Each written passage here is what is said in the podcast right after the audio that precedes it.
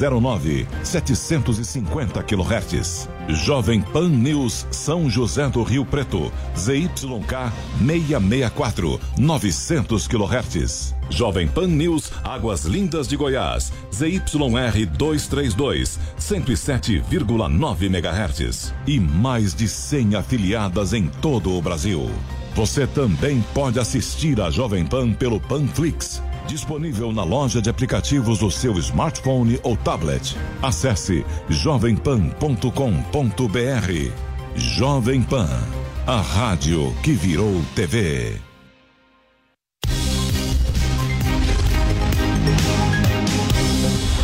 Direto ao ponto, com Augusto Nunes.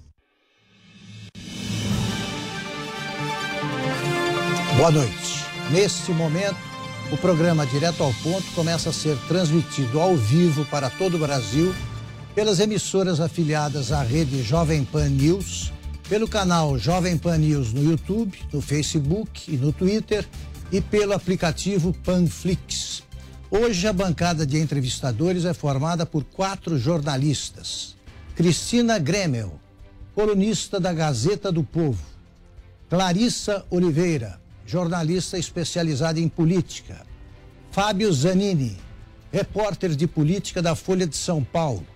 E Vitor Brown, apresentador do programa Os Pingos nos Is, aqui na Jovem Pan.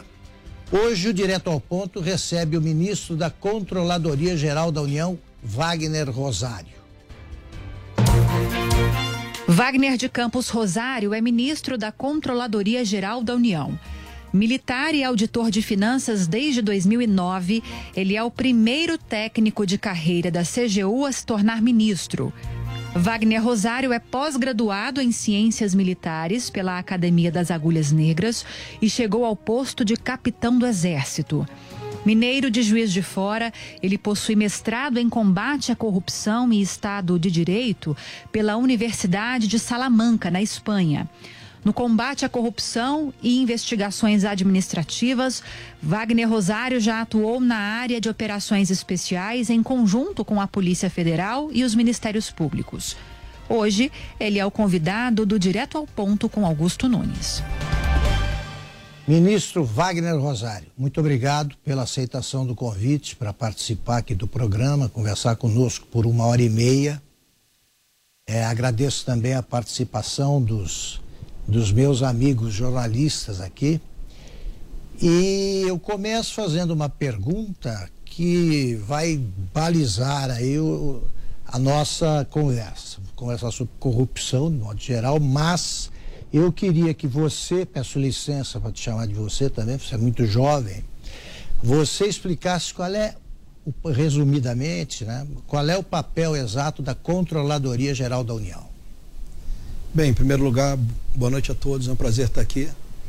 Bem, a Controladoria Geral da União, se eu tivesse que resumir, ela tem dois grandes, duas grandes missões. A primeira é aprimorar a gestão pública, então, através das auditorias realizadas, que é a nossa origem, a gente passa a fiscalizar os recursos públicos disponíveis e dar ao gestor um feedback que agregue a gestão, que ele consiga melhorar a gestão pública dele. Esse é o primeiro ponto.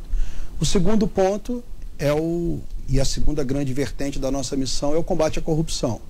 Ali a gente desenvolve é, mecanismos né, de combate voltados tanto para detecção, ou seja, a gente tem que detectar casos de corrupção no governo, tem que sancionar esses casos e depois prevenir. Tentar entender esse esquema de como acontece a corrupção para criar medidas de prevenção. Então, é, se eu tivesse que dividir a missão da CGU em dois pontos iniciais para todo mundo poder entender bem, aprimoramento da gestão pública e combate à corrupção. Por que você escolheu esse caminho, que não é fácil, né, num país como o Brasil? Combate à corrupção. Olha, eu, depois que eu resolvi sair do Exército, eu fui fazer um concurso e só dois órgãos me interessavam. Primeiro, só o Tribunal de Contas, porque eu não conhecia a Controladoria.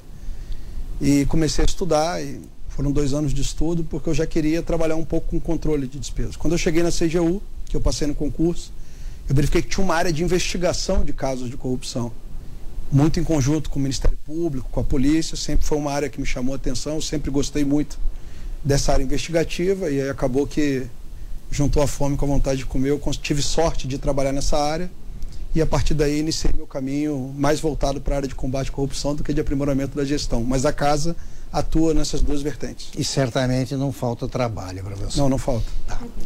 Pegando Cristina, gancho, com você. Pegando o gancho da sua primeira resposta aí, que fala de auditoria de contas públicas e de fiscalização mesmo dos gastos e combate à corrupção. A gente teve esse repasse enorme do governo federal para estados e municípios, 82 bilhões, se não, me, se não me engano, em função de Covid, e todas as denúncias que a gente está acompanhando agora, feitas pela Polícia Federal através das operações. Eu queria saber o quanto a Controladoria Geral da União rastreia esses recursos, já que eles saíram do cofre federal e até que ponto o que a gente está vindo a saber agora, através de operações da Polícia Federal, teve um início de detecção lá na controladoria? Eu não posso precisar quanto, mas foi boa parte, isso eu posso dizer. Na verdade, é, os recursos hoje, gente, uma das grandes deficiências que nós temos de controle de recursos é que nós temos a União, os estados e os municípios, cada um com o seu orçamento. Então, muitas das vezes o que a União acompanha é o momento que o recurso sai da conta, tem uma ordem bancária lá para a prefeitura. A partir dali a gente perdeu a gestão daquele recurso. É, e as regras de transparência, tudo, eles vão seguindo dentro dos estados e municípios. O que, que a gente fez durante a pandemia? Em abril do ano passado, a pandemia começou ali em março, começou a ficar. Nós tivemos uma reunião interna na CGU e selecionamos é, 278 entes federados que seriam acompanhados. E criamos algumas prioridades. Então, todas as capitais de estado, né? Os recursos, todos Entes os estados. federados são cidades. É, e... Municípios, estados municípios, e até a própria União. E até a própria União. Então nós selecionamos seis ministérios nossos que iam ter gastos mais é, é, maiores no, durante a pandemia. Selecionamos é, todos os estados, todas as capitais de estados, todos os municípios acima de 500 mil habitantes. E dentro da capacidade de cada regional, a CGU tem uma controladoria regional em cada estado outros municípios que eram, não eram mais de 500 mil habitantes, mas eram relevantes para aquele estado. E chegamos aí a 278, aí vou botar entes federados aí. Como... A partir daí a gente botou uma equipe em cada estado acompanhando todas as compras realizadas que eram direcionadas à Covid. Né? Compras sem licitação, não é, ministro? A maioria das compras foram sem licitação é, né? pela, pela situação emergencial. A Lei 3979 veio com essa característica. E o que, que a gente fez? Elas não estavam, em alguns locais tinha uma transparência melhor, em outros nem tanto. Então o que a gente botou foi a equipe para varrer diariamente tudo que se publicava, os sites dessas prefeituras, desses estados, e nós criamos um modelo de planilha enorme, e todos os dias os servidores tinham que entrar lá, fazer a busca e preencher a planilha. Chegamos a 38 mil registros, 20, 21 bilhões em compras, que nós pegamos ou nos sites, ou no Diário Oficial dos Estados, dos municípios, e a partir daí nós começamos a fazer uma triagem. Olha, é, as empresas, acompanhávamos as empresas que venciam a licitação, então a gente começava a olhar, olha, ele comprou aqui uma determinado, um determinado equipamento de proteção individual. Então a gente começava a selecionar a planilha, quem tinha comprado máscara, quem tinha comprado qualquer equipamento. Respirador. E começamos a comparar preços. Esse foi o primeiro passo. Quando tinha o resultado da licitação, a gente botava essa empresa. A gente varria a empresa também. A empresa tem funcionário. A empresa foi criada quando? Agora a empresa funciona, eu estava no Google Street View, essa empresa ela funciona num local que se parece com uma empresa ou não? Ela vende milhões e não tem nenhum funcionário? É, que lógica é essa? Então nós começamos a juntar essa série de dados e isso gerou as 53 operações que nós fizemos em conjunto com a polícia. Se eu não me engano, eu vi uma reportagem, não sei se é correto, que a polícia fez 77 operações de Covid. Então, se 53 foi com a gente, basicamente os dados foram muito voltados para essas informações que nós fomos buscando num trabalho quase que manual nesses 278 entes. E quais foram, continuando para complementar, quais foram os maiores, as coisas, os maiores absurdos, as coisas que mais chamaram a atenção nessa, nesse rastreamento que foi feito? É, algumas compras com um valor, a gente sabia, a gente não queria se basear somente com compras acima do preço de mercado, porque nós sabíamos que na situação da pandemia, onde a gente tinha demanda muito alta pelos mesmos produtos. E uma falta desses produtos, o preço, com certeza, ele ia aumentar. Então a gente nunca se baseou somente nesses valores, mas toda vez que ele caía já numa. Quando a gente fazia a média de preço, dividia em quartil, e ele estava lá no quarto quartil, ou seja, aqueles que compraram mais caro já era um sinal de alerta que ligava. Aí casava com isso, a empresa não tinha funcionário. Né? A Ou vendia foi... vinho. Ou vende, é, ou o, o KNAI dela não se. O cadastro dela para as atividades econômicas que ela desenvolvia não se relaciona em nada com o que ela estava que ela estava vendendo. Então tudo isso a gente ia juntando. Então os absurdos eram esses. Empresas que não tinham funcionários, empresas com preço 300% acima do preço de mercado. Quando juntava mais de três tipos de, de, de alertas, a gente falava, ó, aqui a gente tem que começar a aprofundar. Né? Quando às vezes é até esperado que durante uma pandemia os preços estejam caros, a empresa, mas quando a gente olha, olha, no geral está tranquilo, só o preço que foi caro, vamos acompanhar se vai entregar, se não vai entregar. Então a gente foi um trabalho bastante é, difícil, bastante manual, mas ele trouxe resultados importantes, inclusive na área de gestão, porque nós fornecemos para os demais municípios estados e até para o governo uma média de preço nacional. Né? Não teve só uma função, muito pelo contrário, a nossa ideia de início era de gestão mas depois foi, foi voltou um pouco para a área anticorrupção. Agora, ministro, Clarice. a gente sabe que é, com a CPI da Covid, grande parte da movimentação da base do governo tem sido na direção de cobrar uma investigação dos repasses federais aos estados e municípios. Como está se dando o relacionamento da CGU com o Palácio do Planalto nessa questão? De que forma que está se dando esse intercâmbio entre a Executivo e a CGU? Bem, a propósito, ministro, é, seguindo a pergunta da Clarissa, Aqui nós temos o César Lima perguntando quando serão investigados os recursos enviados pelo governo federal aos municípios. É, temos também Paulo, o Coelho, Coelho perguntando o seguinte: o Estado de São Paulo registrou o saldo positivo no orçamento de 2020 por conta da ajuda bilionária recebida para o combate à pandemia.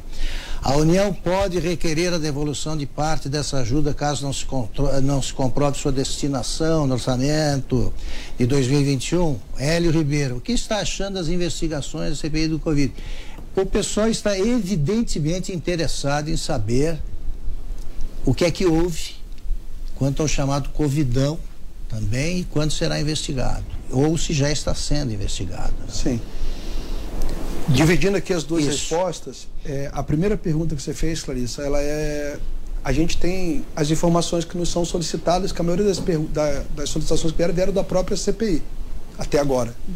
Então, nós fornecemos o número total de auditorias que nós fizemos, os trabalhos prévios. Nós, por exemplo, para evitar casos de corrupção no governo, toda licitação que ia ser aberta, e muitas, muitas licitações por dispensa de licitação, a CGU fazia, tentava ao máximo fazer uma verificação prévia, levantando riscos dessa licitação, identificando problemas. Nós olhamos 36 processos que somaram 9,2 bilhões em compras pelo governo. Então, isso tudo visava evitar casos de corrupção ou, ou, ou casos desse tipo. Tudo isso a gente está mandando para a CPI, encaminha também para o pessoal do governo que está tá acompanhando. É, as operações, os dados das operações, nós passamos todos os dados de operações que nós tínhamos né, e os trabalhos que o governo fez de melhoria da transparência, de participação social. Então, o que a gente tem feito, basicamente, é passar as informações dos trabalhos que foram realizados. Bem, já em relação a, a, a, a essa atuação, é porque a gente sabe que o SUS ele tem uma gestão tripartite, tem estados, tem município, tem união. Então, toda essa pandemia ela tem que ser tocada dentro dessas competências que cada que a União tem, que o Estado tem, que o município tem. E parece que o foco da, TCU, da da CPI tem sido muito é, a gestão federal, trazendo aí diversas responsabilidades para a gestão federal. E a gente sabe que a gestão não é simples só gestão federal, ela envolve muita gente. E nós identificamos vários casos de corrupção em estados e municípios. Então, eu acho que a população, por uma questão de justiça, ela quer. Se vamos olhar os problemas, vamos olhar os problemas em total e vamos olhar o que aconteceu de errado nos estados e municípios, principalmente por essas operações que aconteceram de mau uso de recursos públicos. Essa a CPI está interessada nessas informações sobre os estados? Olha, nós encaminhamos. Se ela vai fazer uso ou não, agora é aguardar. Fábio Zanini. Ministro, boa noite. É, ministro, o, o ex-ministro da Saúde, Eduardo Pazuello, na semana passada esteve na CPI da Covid. Um dos pontos mais polêmicos é, foi a questão da, do contrato com a Pfizer para fornecimento de vacina. O ministro, o ex-ministro foi muito questionado de por que, que não foi assinado, por que, que não havia resposta e tudo mais. Um argumento que ele deu é que havia pareceres contrários a esse contrato é, da CGU e da AGU. É, eu queria perguntar para o senhor se realmente houve esses pareceres, é, se a CGU recomendou que não se assinasse o contrato com a Pfizer e por quê? É, a gente emitiu um parecer, se não me engano, no dia 3 de março, que basicamente analisava riscos do contrato e algumas exigências, cláusulas que eram sigilosas é, e que preocupavam o governo como um todo. Né? Então, cláusulas de pagamento de garantias que, que a empresa não seria responsabilizada. É, alguns, algumas cláusulas, que eu acho que não era nem da Pfizer, era da Janssen, ela trazia uma possibilidade de majoração dos preços, caso houvesse, houvesse modificação. Então, se fechava um contrato que ele poderia mudar o valor a maior depois. Então, isso tudo a gente foi colocando os problemas e medidas de mitigação desses riscos. Né? O nosso parecer, ele apontava os problemas nessa época. Eu acho que 10 ou 11 dias depois já foi aprovado o projeto de lei que deu é, origem à lei que autorizou, que criou as condições para que essa compra fosse realizada. A gente já tinha acesso a essa documentação, a SPL. É, então, quando a gente deixou claro, a gente deixou claro que existiam esses problemas, mas que tomadas medidas sugeridas de mitigação de risco, os contratos poderiam ser assinados. Então, assim, sempre teve uma conversa muito aberta. Realmente existiam cláusulas lá que eram cláusulas que fogem ao ordenamento jurídico. O ordenamento jurídico brasileiro não permitia, mas se tomando uma medida, como foi o caso de um projeto de lei ali que fez a modificação nas normas, não haveria problema para assinatura. Ou caso não tivesse a modificação dessas normas, que fossem tomadas medidas de mitigação de risco que foram sugeridas no documento. Quais, só para Quais eram as cláusulas mais complicadas e, e só para entender? Olha, então não essas houve cláusulas uma... estavam em sigilo, né? Então assim a gente pode falar por alto. Tinham garantias, assim, a empresa não poderia ser responsabilizada, né? Isso aí a própria empresa já admitiu. É... Tinham também cláusulas voltadas para foro, né? O foro onde que ia ser educado, a empresa não responderia a processos aqui no Brasil. Então tinha uma série de, de cláusulas desse tipo. É, a empresa também não responderia, teria que ser praticamente a União que responderia pelo, por efeitos adversos da vacina. Então, são cláusulas que não eram muito simples para a legislação que nós tínhamos. Então, nós apontamos esse problema, mas ele foi mitigado rapidamente com a, com a vinda da lei. Vitor Brown. E todas essas cláusulas, ministro, foram corrigidas porque o governo, no final das não, contas. Não, elas foram mantidas. Nós tivemos elas uma lei que permitiu que elas fossem assinadas. Então, essas cláusulas que a Pfizer foram mantidas. elas continuam valendo? Continuam e, valendo. constam nos contratos que continuam o valendo e constam nos contratos. E o que o senhor acha da possibilidade de que o senhor vá à CPI? Porque nessa discussão toda sobre as vacinas da Pfizer, o nome do senhor chegou a ser cogitado sim, por alguns sim. senadores como um possível convocado ou convidado para ir à CPI. O senhor iria e acha necessária ah, a ida do senhor ou não? Eu acho que se eles acharem que, se os responsáveis acharem que a explicação da CGU é uma explicação importante para o que eles estão verificando, estaremos lá sem problema. O senhor acha importante, você, desculpe, acha importante o, depo, o seu depoimento? Acho que é necessário. Sobre o quê? Se eles tiverem alguma dúvida, né? Acho que se eles quiserem saber todos os trabalhos que a CGU desenvolveu e todas as medidas que nós tomamos com o embasamento técnico da, das medidas, a gente vai lá e explica. Elas já estão em documentos. Se eles quiserem só ler o documento também e solicitar informação também, se presta a, a, necessidade. Assim, depende da necessidade que a CPI verificar, mas eu estou pronto para ir. Você Agora... precisa treinar, responder sim ou não. nem, todas, nem todas as respostas são sim ou não. Mas, ministro, o senhor entende, na avaliação do senhor, o procedimento que foi tomado pelo governo federal diante aí dessa questão do contrato da Pfizer foi lento, foi rápido? O senhor disse, mudou-se a legislação, logo o contrato sim. passava a ser adequado sim. à legislação vigente. Dentro desse processo, o governo federal, na sua avaliação, agiu de alguma forma omissa, demorou para dar uma resposta para essa questão da compra das vacinas? Olha, do momento que a gente deu um parecer, a gente recebeu no final de fevereiro, se não me engano. Demos parecer muito rápido, 3 de março, a gente já tinha dado parecer. Então foi bastante célere. Inclusive já tinha um projeto de lei já em andamento, que mostra que essa conversa já vinha acontecendo. Então o que o governo tinha que fazer foi feito de forma célere. É, as reuniões anteriores eu não participei. É, mas nós temos vários problemas ali, né? O pessoal pensa que é só assinatura. Mas você tem que, quando você vai comprar qualquer produto, você tem que verificar a logística do produto. A gente sabe que a vacina da Pfizer tem características diferenciadas. Não adianta eu comprar uma vacina que ela tem que ser mantida a menos 70 graus e eu trazer para o Brasil sem nenhuma logística pronta. É, então, tudo isso eu acho que foi levado em conta pela equipe, que era bastante diligente do Ministério da Saúde, e eles só assinaram o contrato no momento que eles chegaram. Mas pelo menos eu, eu não tenho acompanhado todas as, uh, todo esse trâmite das vacinas, nem da CPI, mas pelo que eu verifiquei, o próprio representante da Pfizer disse que não era bem uma proposta antes, que eles estavam chegando. Tem também o seguinte, às vezes você oferece milhões de vacinas, mas muitas estão para o final do ano, e o governo está precisando de vacinas num período mais curto. E no mais curto não tem a logística necessária para entregar. Então tudo isso é levado em consideração e só quem estava negociando pode explicar esses detalhes. No que eu participei, o que eu vi foi uma ação bastante efetiva e bastante célere do governo. Mas só para tirar uma dúvida, ministro, o senhor foi acionado em fevereiro desse ano, 2021. Sim, sim, sim. Mas a Pfizer, a primeira proposta é de abril, maio do ano passado. Demorou todo esse de... tempo para o Ministério da Saúde pedir a opinião para a GU? Não, mas ele pediu em relação à assinatura do contrato já. A gente entrou para a assinatura do contrato. De meses, Antes assim? eles estão discutindo entre eles, a CGU não tem necessidade de participação. Né? Mas acha que demorou a demais? A CGU só entra depois da assinatura de um contrato. É, ou então se o Ministério resolver por bem, ou o. Centro de Governo resolver por bem, que a CGU participe da reunião. Se bobear, meus técnicos, meus técnicos participaram de várias reuniões antes, né?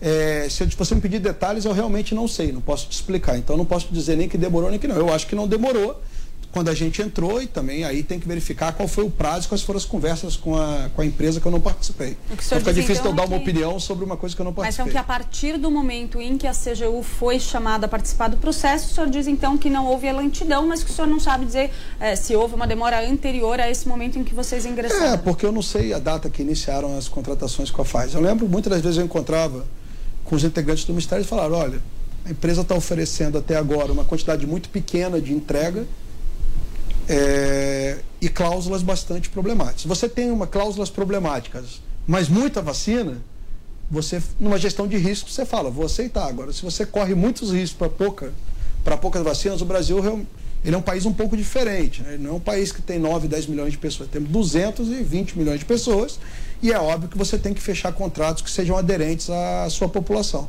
Assim, eu posso me manifestar sobre o que eu participei. No momento que eu participei foi sério. No momento anterior, acho que os melhores pessoas para discutir e, e, explicar os problemas que foram advindos dessa assinatura são os próprios integrantes do Ministério da Saúde. Ministro, ainda sobre a questão das vacinas, que acho que falta explicar e fala-se muito pouco, essa questão da, da logística mesmo, do armazenamento e do transporte, que o senhor mesmo citou, o Brasil é um país enorme, fico imaginando levar 70 graus negativos lá para os rincões da Amazônia Sim. uma vacina dessas. Isso foi considerado no parecer que a, que a CGU elaborou? Ou a, a CGU simplesmente olha o contrato e diz eles estão oferecendo isso e a gente tem que se virar com nesse, isso aqui? Nesse momento, não.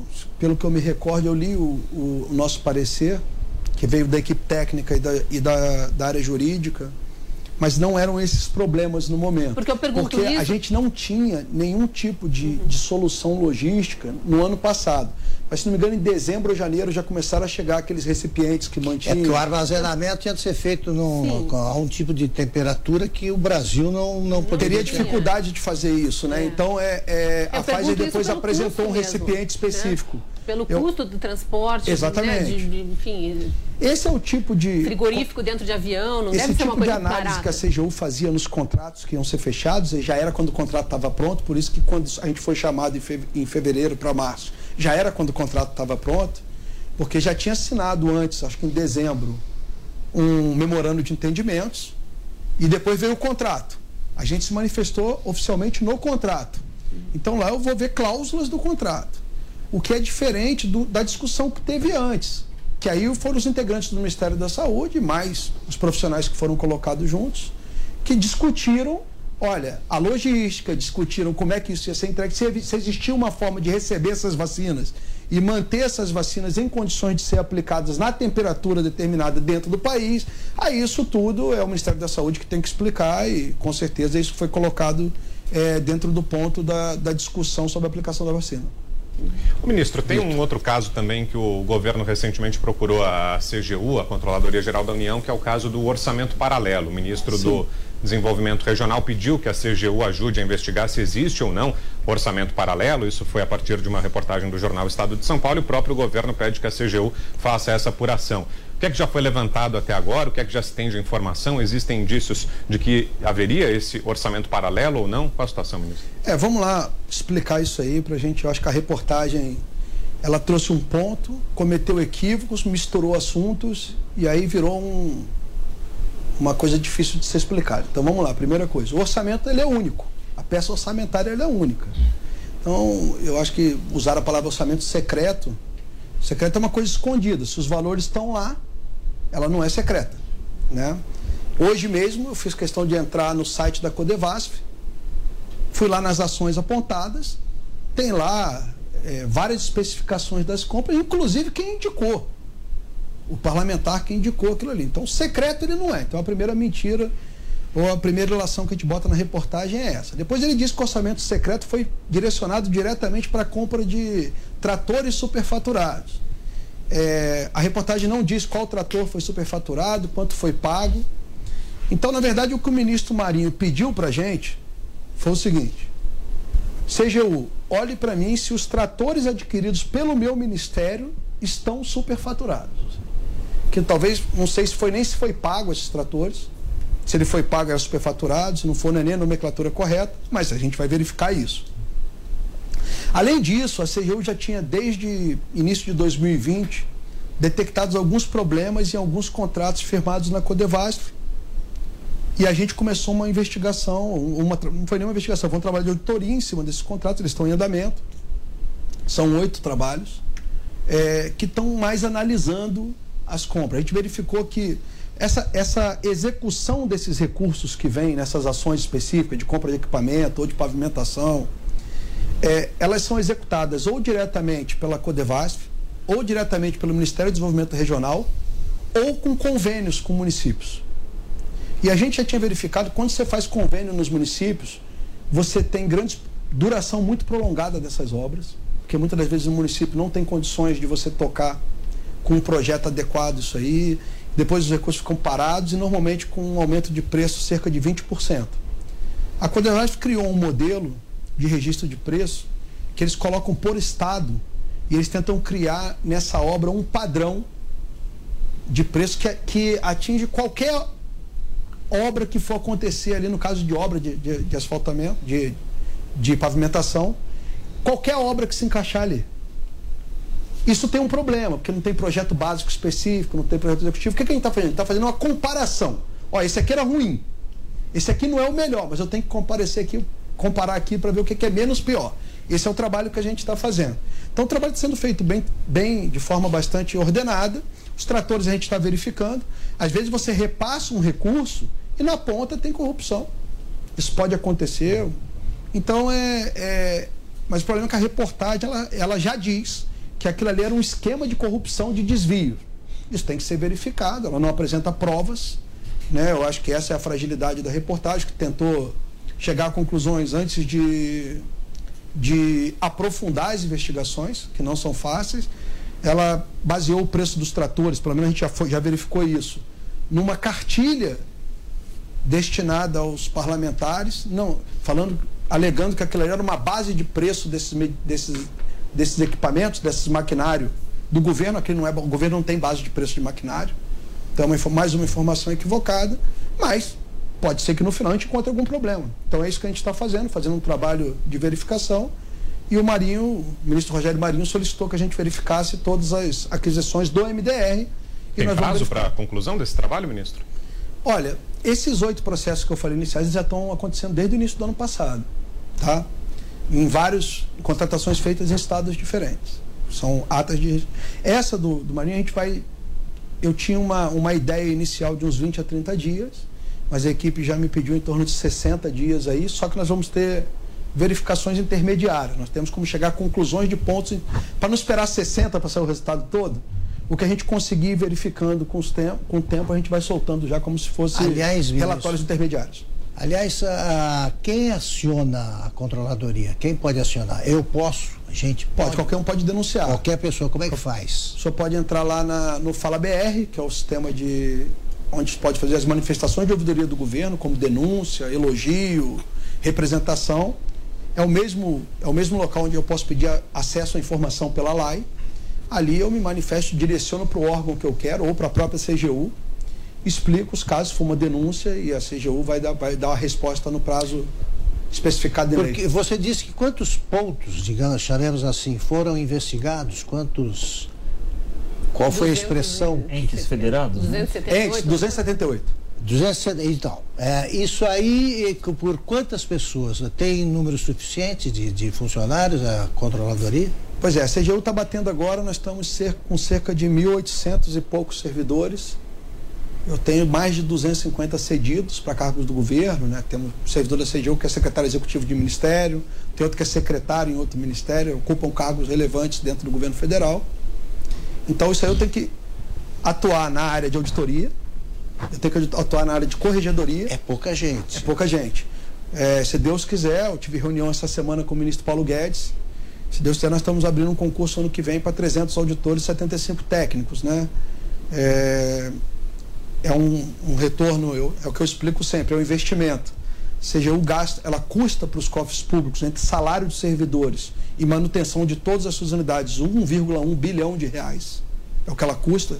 Ano. E, a nosso, ano, e o nosso benefício financeiro, só de a gente evitar a saída de recursos, recuperar, sem os acordos de leniência, foram 17,9 bilhões ano passado. No e, caso dessas verbas, quanto já foi recuperado? Ou quanto já de... foi identificado né, como dinheiro desviado? Das verbas do Covid? É. é. Especificamente dos programas que nós verificamos, as, o prejuízo potencial, porque quando a gente começa a investigação, a gente pega um pedaço pequeno. Perfeito. O prejuízo potencial, 160 milhões de reais. O efetivo que a gente consegue garantir que praticamente é certo, 40 milhões. Agora, as investigações estão em andamento e nós temos mais um sem número de investigações em andamento. Esse valor pode subir bastante. E tudo isso é recuperado, ministro? Esse dinheiro volta? Porque uma coisa é descobrir Não, que ele foi levado, outra é chegar lá e pegar. Outra coisa né? é recuperar, é. exatamente. Ele é Não necessariamente é recuperado. Hum. É, Agora, vou te dar um exemplo. Os acordos de leniência, que é um excelente instrumento de recuperação de ativos, a gente fechou 13 acordos que somam 16 bilhões de reais, já recuperamos 5. Os outros 11 estão em pagamentos é, parcelados nos próximos anos. Então, no caso desse dinheiro destinado ao combate ao coronavírus, não dá para garantir que tudo que não foi dá. desviado vai voltar? A única coisa que eu posso te garantir hoje de retorno foi os trabalhos que a gente fez e os próprios cidadãos devolvendo esse recurso. Já temos 280 milhões de reais devolvidos de cerca de 250 mil brasileiros. 254 mil cidadãos que devolveram os recursos. Agora, eu posso te dizer que na atuação, por exemplo, do auxílio emergencial, a nossa atuação junto com o Ministério da Saúde bloqueando os casos deu uma economia de 7,1 bi.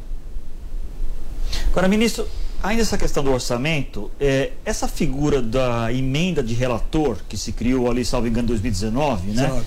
É, LDO de 19 para Exato, é. Mesmo não sendo secreto o orçamento, acho que tem, tem argumentos aí interessantes para dizer que não é secreto, mas não criam talvez um certo orçamento paralelo, digamos assim. o orçamento é um só, evidentemente, mas você tem uma parte do orçamento que tramita, como sempre tramitou, criou-se essa, essa figura da emenda de relator, que aí é, uma, é uma, um poder que se dá de distribuição dessas emendas aí quase que sem controle nenhum, de maneira discricionária.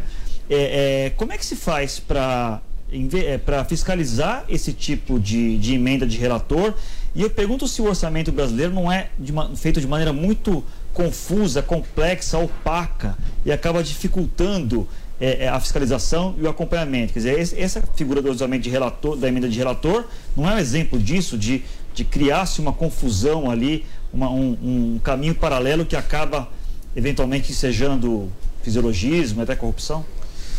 Olha, é, na verdade, o tal do a RP9 ela é uma identificação do resultado primário, né? são despesas discricionárias que são colocadas, o relator passa a ter esse poder é, de indicar recursos. Né? É óbvio que esse relator vai indicar conforme os interesses do parlamento. Né? É, isso entra numa discussão assim de como que a gente deve de, é, de distribuir os recursos públicos. Se nós tivermos um critério só técnico, talvez os locais que não têm muito re, é, retorno de, de recursos jamais vão ser priorizados. Então, quando eu imagino quando o cidadão lá do interior vota num deputado, ele vota para que ele aprove projetos estruturantes para o país, mas também que esse deputado traga benefícios diretos para a comunidade dele, porque ele está votando nele porque nunca ninguém levou o benefício que ele está esperando. Assim. Se a gente for verificar aqui dentro de, uma, de, uma, de, uma, de um perfil técnico, eu sempre vou imaginar, ah, eu vou construir uma estrada eu vou construir uma estradinha ou faz uma estradinha que liga duas cidadezinhas pequenas, que vai melhorar muito a vida daquela população pequena, ou vou investir esse dinheiro numa estrada que faz um escoamento absurdo de uma produção de soja ou do agro. Acho que a resposta técnica de todo mundo aqui é colocar o dinheiro lá. Só que esse invisível também quer ser visto. E ele quer que o deputado dele leve. Eu acho que essa junção de interesses ela é interessante dentro do orçamento. Talvez o que a gente vai ter que chegar a uma conclusão é de quanto pode ser direcionado para essas emendas que vão ter um cunho mais de atendimento ao eleitorado ali direto dele, lá no interior, e quantas vão ser levadas para projetos estruturantes. Eu acho que essa divisão é a divisão que a gente tem que ter no orçamento. Agora, essa é uma discussão que eu acho que lá não é muito técnica, ela é política. Ou seja, o orçamento tem que estar tá mais na mão do legislativo, o legislativo tem que ter uma participação maior na indicação dos recursos, ou fica tudo seguindo critérios técnicos de retorno socioeconômicos dentro do Ministério? Essa é uma discussão que não veio amarrada na lei. A lei não amarra que o RP9 deveria ser tratado de uma maneira ou de outra. A LDO de 2020 já prevê que o governo tem que soltar um regulamento até 45 dias da aprovação da lei sobre essa regulamentação da utilização do RP9. Para esse exercício, nós já vamos ter essa regulamentação interna do governo. Mas, ministro, a gente vê que as emendas parlamentares vêm sendo usadas recorrentemente, cada vez mais, como moeda de troca em grandes votações estratégicas para o governo federal. Ou seja, não acabou havendo aí uma distorção desse mecanismo que o senhor descreveu, de é, garantir ao parlamentar que ele possa destinar algum recurso específico para sua base eleitoral, para se transformar numa forma de remunerar os parlamentares eleitoralmente lá na frente por é, uma votação ou um voto numa questão que seja estratégica para o governo? Olha, Cris, essa é uma visão que você está tendo. Assim, você está tendo uma visão de que nesse momento você está buscando o apoio.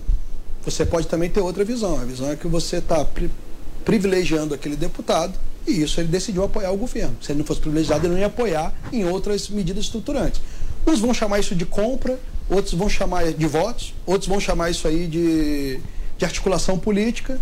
O que eu falo é o seguinte: se tiver com o dinheiro indo para onde ele tem que ir, isso nós vamos fiscalizar. Se não tiver tendo corrupção, esse é o papel. Podemos discutir politicamente agora se é melhor colocar mais recursos para um lado ou para o outro. É uma discussão que eu acho que essa discussão ela é importante para todos nós para que a gente possa aprimorar o orçamento. Agora, simplesmente, é o que eu falei, quem quiser acusar o governo vai usar esse argumento, você está comprando base. Não, às vezes você está negociando politicamente, está dando um apoio, desde que aquela pessoa coloca os recursos para serem aplicados na vontade da sociedade, para atingir seus eleitores, eu não vejo nada de, de problema nisso. Agora, estaremos lá, Controladoria Geral da União, Tribunal de Contas da União, verificando se esses recursos estão chegando onde deveriam chegar. Pela sua experiência, ministro, é possível sonhar com o fim da corrupção ou é melhor falar em redução da corrupção? Redução, o fim é impossível. Fim é impossível. É Por quê? impossível, porque eu acho que está. É que nem eu falo, a gente trabalha na melhoria da segurança pública. Alguém tem esperança que não vai ter assaltante, que não vai ter alguém que vai matar não. alguém, alguém que vai cometer um crime louco, entrar numa escola e atirar em todo mundo? Vai ter um louco desse. Como vão ter pessoas que você pode tomar as medidas de prevenção que você quiser, criar um ambiente, uma cultura maior de integridade, mesmo assim a pessoa vai querer cometer corrupção. Então nós temos que tentar trabalhar com uma cultura real de integridade e a gente precisa fazer isso não só dentro do governo, a gente tem que lembrar que o governo ele é uma representação da sociedade, nós temos que trabalhar na sociedade como um todo. E, essa, e assim, com essa cultura, a gente conseguir levar esses níveis de, de corrupção a níveis os menores possíveis. Na sua opinião, o desmonte da Lava Jato prejudica ou Olha, ou o que foi feito ao longo dos anos todos, que trouxe tanta esperança para os brasileiros, pode se perpetuar ainda por um tempo? Não, eu acho que pode se perpetuar. É, eu acho que esse é um momento em que a gente tem que saber separar bastante as coisas. É, os órgãos de controle têm que procurar identificar erros que tenham cometido e esses erros não apagam os casos de corrupção que aconteceram. Corrigir para que não ocorra nenhum excesso. Agora, esse legado não pode ser perdido. Assim, a CGU não colocou junto com o Ministério Público, nos, tem acordos de leniência foram assinados com o Ministério Público, foram assinados com a Advocacia Geral da União. Esses órgãos os 5 bilhões que a gente tem na conta não foi doação de empresa que quis doar para o governo. Foi devolução de pagamento de propina, de casos de corrupção. Então, assim, é, tentar criar uma fumaça de que nada aconteceu é uma loucura. Agora, a gente tem que estar bastante atento. É, isso vai ter que ter uma inteligência de todos. Eu acho que toda vez que a gente tem. Você tem um balanço que ele vai para um lado, quando ele volta, ele nunca volta para o meio. Ele ultrapassa um pouco e a gente tem que evitar que ele não ultrapasse muito. É, muitas pessoas estão reclamando, ah, foram cometidos excessos. Não, olha só. Todos estavam trabalhando sob pressão, vamos entender o excesso, vamos tentar regulamentar. Agora, isso não apaga o, o trabalho brilhante que foi feito pelo Ministério Público Federal, pela Polícia Federal Brasileira, por todos os órgãos. Então, acho que a gente está num momento da gente ter bastante calma. Eu acho que muitas, eu vejo muitas acusações que tem em relação aos envolvidos no Lava Jato que são normais de uma investigação, parece que é crime, mas para mim são normais de uma investigação. Acusação Outras, contra os investigadores. Contra os investigadores. É, vejo pontos também que são bastante preocupantes, porque quando a gente vai verificar a origem é, dessas informações que vão contra os verificadores são de, de informações que jamais seriam aceitas numa, num, numa acusação de ninguém e agora pode ser aceita para absolver e detalhe, sem nenhuma comprovação que essas informações elas são fidedignas, são verdadeiras, não tem uma prova sobre isso. Então eu acho que é o momento da gente parar, ir com calma. Em relação ao trabalho do MPF, o pessoal fala assim, na CGU eu tenho certeza que não teve desmonte de combate à corrupção, na Polícia Federal acredito também que não. Segue como era antes. Sempre como era antes, estamos com a mesma o único problema que nós tivemos é o próprio aposentadoria de servidores e coisas, que se Deus quiser nós vamos conseguir fazer o concurso. E agora, eu acho que o Ministério Público está numa discussão interna. Tenho certeza que eles também têm maturidade para ser uma instituição é, bastante importante, correta. Né?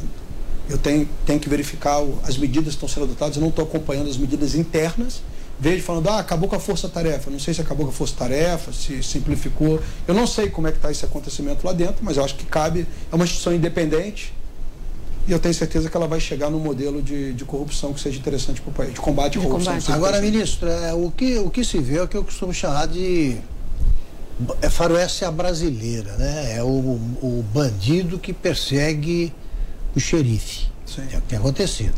É, a gente vê a libertação de pessoas condenadas e, ao mesmo tempo, a tentativa de punir o procurador Deltan Dallagnol, é, de transformar em réu o, juiz Sérgio Moro. Tá? Vejo tudo invertido. O STF atrapalha ou ajuda o combate à corrupção? Não, eu acho que o STF ele é um órgão importantíssimo para o país, é um órgão que dá as decisões em última instância, é um órgão constitucional. É, poucas das decisões que a CGU toma são levadas ao STF, algumas, algumas vão. É, é claro que a gente não concorda com todas as decisões, mas concordar é uma coisa, respeitar é outra. Eu não concordo com várias, mas respeito todas, porque é uma instituição é, essencial ao país. Acho que no final das contas, se a gente fizer análise, é claro que o, o STF ele só pode ajudar. Eu não posso dizer que a Suprema Corte do país atrapalha o combate à corrupção. Mas eu acho que às vezes nós temos que fazer uma, uma análise se as decisões que estão sendo tomadas, quais vão ser as consequências dessas decisões. E a impressão muitas das vezes é que nós tomamos medidas é, ou algumas decisões que possam colocar em risco o combate à corrupção. É, a decisão em segunda instância foi uma foi bastante é. discutida, é, né, a condenação em segunda instância, perdão. Mas eu acho que essas decisões elas estão sendo tomadas e os processos estão sendo retomados. Caso eles consigam ser finalizados dentro das novas regras que foram colocadas e que já sirvam de parâmetro para, as próximas, para os próximos julgamentos, né? e isso não, esses casos não tenham prescrição, eu tenho certeza que foram é, decisões que vão vir só a, é, a, a corroborar é, o crescimento que, do país. É, eu quero reiterar que, claro, a instituição merece todo o respeito. Sim. Agora, é perfeitamente discutível né, qualquer decisão monocrática. Sim. Sim. É, um ministro decide, ele pode perfeitamente estar errado. Né? Exatamente. Eu acho que as decisões monocráticas têm que ser mais liminares, né? Pois é. Tem que ser provisórias e a gente submeter a, a discussão a todo o plenário. Mas eu acho que tudo isso está indo, fazendo parte do aprendizado e eu tenho certeza que, que esses acontecimentos vão fazer o país crescer como um todo. Ministro, deixa eu pedir licença para Augusto claro. para reproduzir a pergunta que ele fez trocando o sujeito. E o governo Bolsonaro tem ajudado ou atrapalhado o combate à corrupção? Eu vejo uma ajuda muito grande. Assim, faço parte do governo, estou lá dentro. Assim, quem conhece o presidente, o presidente ele tem uma característica que é sensacional, ele não quer nada para ele. Ele é uma pessoa, ele, vou te falar, na sábado Domingo. Tinha uma mensagem dele 5 da manhã para mim, falando, olha, estou sabendo do caso de corrupção não sei onde, dá uma olhada para mim, por favor, é, e verifica se está acontecendo alguma coisa. Ele deu toda a liberdade de trabalho, né? A gente está trabalhando com uma.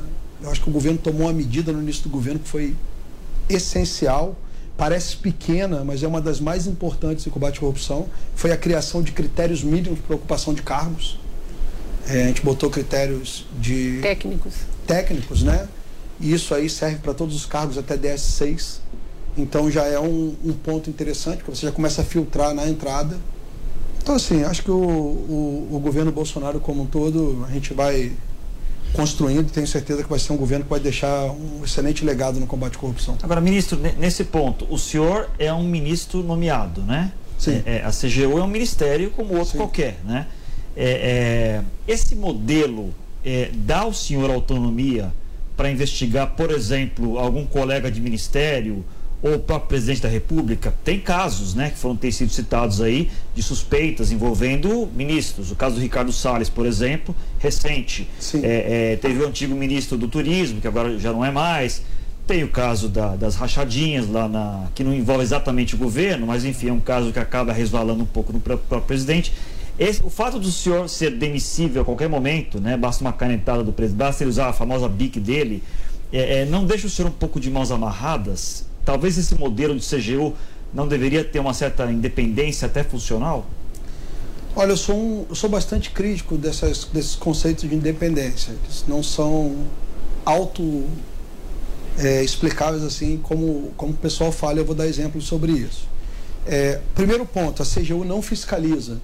Eu, eu, fiscalizo as contas dos ministros, mas eu não toco investigação contra ministro. A CGU não tem capacidade de punir ministro. Então, essa possibilidade de eu de eu estar tá passando a mão na cabeça do ministro, ela é mínima.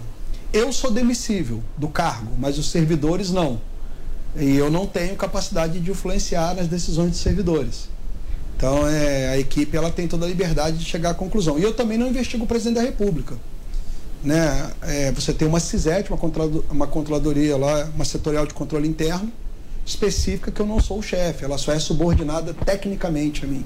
Então, assim, esses riscos que você colocou em relação aos ministros e ao presidente, ele não existe, porque eu já não investigo essas figuras. Né? É, em relação é, aos demais, a essa independência, eu sempre, eu sempre questiono. O pessoal fala, ah, qual é a independência que tem? O órgão tem a sua independência. Os servidores são todos concursados, de carreira, é, tem seu nome. Eu não vejo muita diferença disso para um procurador da República. Eu sei que todo mundo, ah, o da República é independente, inamovível, não sei o quê. No caso dos acordos de leniência, eu sempre cito. É, fechamos já três acordos de leniência e o caso de corrupção que nós temos durante o acordo de leniência não é um funcionário da CGU nem da Advocacia Geral da União. Foi o procurador da República. Com todas as independências e todos os casos que nós tivemos. Então, assim, é, o modelo é cultura de integridade, os servidores são de carreiras, têm sua independência para trabalhar, sua autonomia e nós tocamos, é, como tocamos em todos os governos. Fui ministro no governo Temer, fui ministro no governo Bolsonaro, tenho toda a liberdade para trabalhar. E eu acho que esse fato de eu não investigar nem o presidente, nem os ministros, também contribui muito para que o órgão não tenha nenhum tipo. Quando os casos envolvem essas autoridades, eles têm foro privilegiado e aí vai seguir as investigações comuns, a não ser que os trabalhos que nós fizermos na aplicação dos recursos venha de alguma maneira corroborar para que outros órgãos responsabilizem essas autoridades. Mas a CGU propriamente dita não fiscaliza essas autoridades. Ministro, o senhor disse que não fiscaliza diretamente o presidente, mas foi chamado recentemente na Câmara dos Deputados para é, dar explicações sobre gastos de férias do presidente, né? Foi aquela polêmica toda. Pode explicar o que foi dito lá? Parece que o senhor, inclusive, é, justificou por que aumentou os gastos com segurança. Sim na presidência de Jair Bolsonaro em relação a presidentes anteriores? Sim, é porque quando fizeram o chamamento para mim, eu acho que os deputados desconheciam que eu não era, não é a CGU que fiscaliza os gastos da presidência, sim a CISET presidência. E eu falei, presidente, presidente, não sou eu, mas você vai ter que mandar alguém, se o senhor quiser. Não, Wagner vai lá e, e representa, você faz parte do governo, você vai lá e pode levantar todos os dados e levanta. E foi o que a gente fez levamos os dados à, Câmara justamente para explicar o seguinte: primeiro ponto. Os gastos do presidente, da segurança do presidente, os gastos diretos com a manutenção da residência do presidente, elas são feitas por cartão corporativo. Né? Esse cartão corporativo, ele tem 100% de transparência. No tanto que as pessoas falam, não tem transparência nenhuma. Eu falei, como é que você sabe que o gasto aumentou? Todo falou, o gasto aumentou não sei quantos por cento. Como é que você sabe se não tem transparência? É a primeira pergunta que eu faço para as pessoas que colocam em dúvida. É porque a gente dá transparência aos valores, mas não damos transparência ao detalhe dos gastos, como acontece nos cartão, cartões corporativos que não estão envolvidos ou em atividades sigilosas ou na segurança do presidente, por questões óbvias. Vou te dar um exemplo. É, muitas das vezes, essa. Vou dar um exemplo primeiro dos gastos para as pessoas terem noção. O presidente faz uma viagem. Se as tropas lá, quartéis que pertencem àquela cidade, vão participar da segurança do presidente, a compra da alimentação dos soldados é feita com cartão corporativo. Não é só o núcleo que cuida do presidente. O núcleo faz a segurança aproximada, mas tem a segurança diária. Os custos da segurança diária, quem paga é o cartão do presidente. O avião presidencial, ele tem uma, um levantamento de, de custos que não é o, o combustível que ele utiliza. Tem lá o, eles fazem toda uma verificação, preço de manutenção, preço que foi aeronave, eles dividem isso no tempo e criam um valor do custo da aeronave, que ela vai existir com a aeronave voando ou não voando. Então, tudo isso a gente informa como gastos do governo. Então, é, nesse caso, que eu fui lá explicar é que nós tivemos um aumento, a gente comparando os gastos, eles têm um sistema dentro da presidência que acompanha esses gastos. Todos os gastos ficam num sistema específico do cartão para o pessoal interno e eles acompanham. No caso da pandemia, os militares que fazem a segurança do presidente não estão podendo ficar no mesmo quarto, porque é regra sanitária. Então, praticamente ficam sempre dois por quarto. Dobrou o gasto, o gasto com hospedagem. hospedagem. Ponto. A viagem foi no final do ano. Então, o presidente normalmente fica em quartéis, essas coisas, o gasto dele é zero. Mas a, o pessoal da segurança, às vezes, não tem espaço, fica em hotel também. E aí você tem que pagar o hotel. Por exemplo, o Guarujá estava mais caro. A, a então tem todas as medidas de segurança que estão ali envolvidas. E aí foi o que falaram, mas não dá para diminuir. Eu falei, ó, se você quiser ir lá, tem um profissional da área de segurança que disse que o necessário é aquilo. Se alguém quiser ir lá cortar para deixar mais barato e o presidente sofrer um atentado, quem cortou responde. Não sou eu que vou entrar nesse corte. Aliás, o atentado que ele sofreu na época da campanha também influenciou nesse aumento de claro, gasto, se não me engano. Pode ter certeza que depois na, o dele já não é mais um risco de assassinato, é uma constatação. Já houve uma tentativa é, de se assassinar o presidente, então o nível de segurança da, da equipe de segurança do presidente subiu muito de nível. Os gastos com isso vão aumentar. Então foi o que eu falei, a pessoa, ah, mas gasta muito. Eu falei, é o gasto que se tem para ter um presidente. Ou tranca o presidente dentro de, do palácio. Foi o que eu falei, você pode aprovar uma lei aqui no, no Congresso, ele ficar trancado, vende o avião, vende tudo, vai, vai diminuir os custos. Mas a gente sabe que isso é impossível. Então é. Eu acho que a sociedade tem que saber que é caro. Ministro, isso tem aí. algum país que, que você apontaria como um modelo a oferecer lições para o Brasil, que para isso que o Brasil poderia seguir. Qual é o país que, que combate com mais eficácia a corrupção, a seu ver? Olha, eu acho que os países que têm um combate mais efetivo à corrupção, eu, eu conheço poucos países que têm um combate tão efetivo quanto o Brasil. Falando porque quando Brasil. eu vou para o exterior, eu converso com as pessoas e dou ideias de investigação que muita gente fala para mim assim: como é que você pensou nisso? Eu falei, porque lá tem certo nível de corrupção que faz a gente pensar em várias coisas. Mas assim, os países que mais combatem a corrupção assim, em termos efetivos, na verdade eles não combatem a corrupção. Eles conseguiram criar uma estrutura de integridade, uma cultura dentro desses países, onde a corrupção é pequena. E eles não fazem muitos controles, porque o controle ele já custa dinheiro. Vou dar um exemplo claro. Mandei dois servidores, a gente fez um sistema de cruzamento de bases e ele ganhou um prêmio interno. Nossos servidores fizeram e hoje eu digo que boa parte da casa trabalha com esses sistemas. Nós temos a CGU antes e depois desse sistema de cruzamento de dados. É, quando esse, esse, esse, sistema foi feito, os servidores apresentaram num, num, concurso. E ele ganhou um prêmio. E quem nos presenteou, é, cada embaixada dos países nórdicos lá, elas, eles distribuíam uma viagem. E quem deu o prêmio para o Brasil foi a Suécia, deu uma viagem para conhecer os órgãos de controle lá na Suécia. E o Brasil foi, a gente tinha um servidor, então a Suécia pagou a viagem de um e a CGU pagou a de outro. Porque o grupo que desenvolveu o sistema eram 12, 13 pessoas, só dois foram conhecer. E chegou lá, eles começaram a mostrar todos os cruzamentos que eles fazem para detectar fraudes. Então, por exemplo, olha, a gente cruza a base do Bolsa Família com a base do Renavan. E aí eu verifico se a pessoa recebe Bolsa Família ao mesmo tempo tem um veículo de 80 mil reais. Isso aqui é uma incoerência que não pode acontecer. Aí o sueco perguntou assim, mas é, para que, que vocês fazem isso? Eu falei, não, para ver casos de corrupção. Ele falou assim, mas quem roubaria dinheiro dos pobres? então, assim, esses países, eles têm, eles são efetivos no combate à corrupção, mas se você for ver as medidas que eles tomam, são baixas, eles não tomam medidas. Por quê? Porque eles têm, chegaram a um nível de corrupção muito baixo.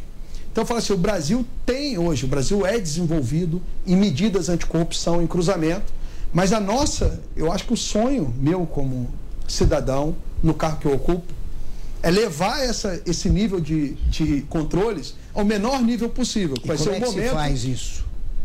É só com o tempo. E com educação. É, trabalhando, educação, né? educação. É, é, cria medidas preventivas, educa as pessoas. Eu falo que a gente tem diversas medidas para detectar fraude. Mas a que vai trazer mais resultado quando voltar às aulas é um programa nosso, que é um por todos e todos por um, pela ética e pela cidadania, que a gente quer levar a aula de ética para todas as crianças no Brasil. Medidas como essa, a médio prazo, trazem muito mais resultados do que um milhão de medidas de controle. Porque você vai para um julgamento posterior, aí vai para o judiciário, e aí tem várias interpretações. Então, assim, a gente sabe que número se quantidade de controles resolvessem problemas, e chega uma hora, se você tem muito controle, daqui a pouco o controle está sendo mais caro do que os resultados advindos desse controle. Então, eu acho que o trabalho está na prevenção, o trabalho está na mudança é, de cultura da sociedade, mas isso não se muda de um dia para o outro. Eu acho que esse debate todo que a gente está tendo, ele vai ajudar para que no futuro a gente tenha menos controle e mais integridade. E endurecimento de penas, ministro, será que isso é efetivo ou também não, não, não dá tanto Eu acho resultado? que em alguns casos sim, em outros não. Em alguns casos, se não, você botar a pena de morte para tudo, não acontecia nada e continua acontecendo os casos. É, em alguns casos eu acho que é importante, porque pode inibir, mas você tem que estudar caso a caso, verificar mais ou menos no mundo como isso aconteceu. A lei brasileira hoje o senhor considera branda com relação à punição de, de corrupção? Olha, eu, eu não acho que a lei é branda, eu acho que ela é, muitas das vezes, é, você tem muitos recursos para postergar essa sanção, o que gera uma, uma sensação de impunidade. Para treinar a resposta de sim ou não, alguma coisa que foi visto na Suécia existe no Brasil ou não existe no Brasil? Alguma coisa que foi vista? Existe, eu acho que a nossa, a nossa lei de transparência evoluiu, muita deles é mais, é mais, é mais evoluída porque eles abrem mais coisas é, eu falo que abrir informações, é, o máximo de informações, não quer dizer que você é transparente só. Eu acho que essas informações têm que ter interesse, têm que ser analisadas. Esse país tem culturas diferentes, não dá para comparar com a nossa cultura. Eu acho que o Brasil ele tem leis efetivas, já melhoramos muito, temos aprimorado. Hoje tem uma preocupação constante com transparência. A nova lei de governo digital agora, acho que é 14.119, se não me engano, ela trouxe uma série de requisitos de transparência é, que a gente já vinha trabalhando, transparência de notas fiscais eletrônicas, transparência de, de inativos militares, do salário dos inativos militares, dos aposentados civis. Então, assim, eu acho que esses países trazem inspiração sim, mas eu acho que o Brasil já tem hoje é, isso bastante é, consolidado e é um exemplo já a nível mundial. Vamos agora para um rápido intervalo. Nós voltamos já já com a segunda e última parte da entrevista com Wagner Rosário, ministro da Controladoria Geral da União. Até já.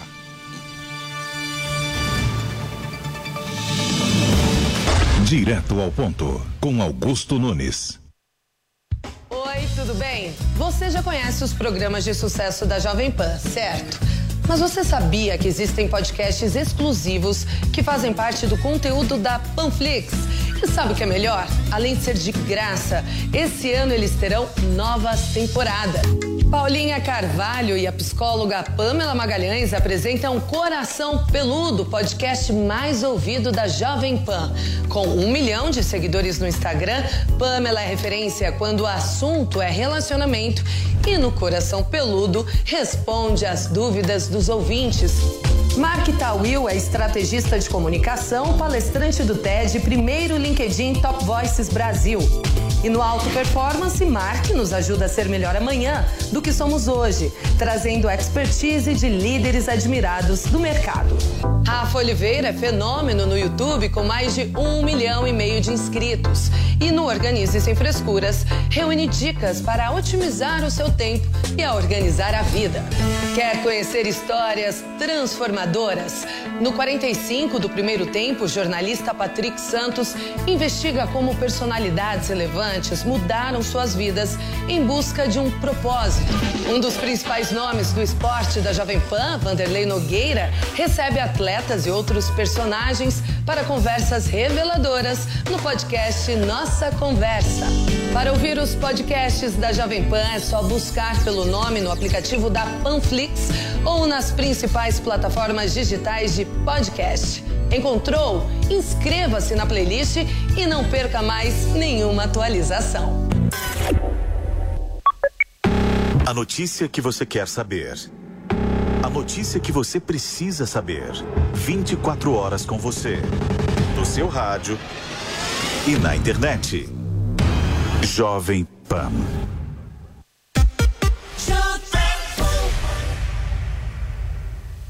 Atual ponto com Augusto Nunes.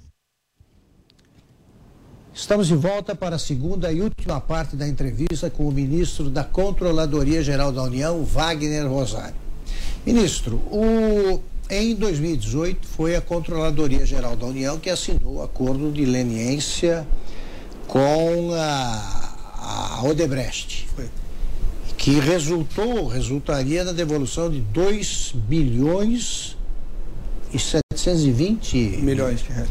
Esse ano foi devolvido? Está sendo devolvido. Quando o Odebrecht é 20 e poucos anos de. Pois bem, diante da, da revogação, das condenações impostas ao Lula, da, da, da, da sessão que considerou suspeito o juiz Sérgio Moro, a, os antigos donos, antigos, os donos da Odebrecht já se movimentam querendo de volta parte desse dinheiro. Para mim é um completo absurdo. Isso pode acontecer? De maneira alguma.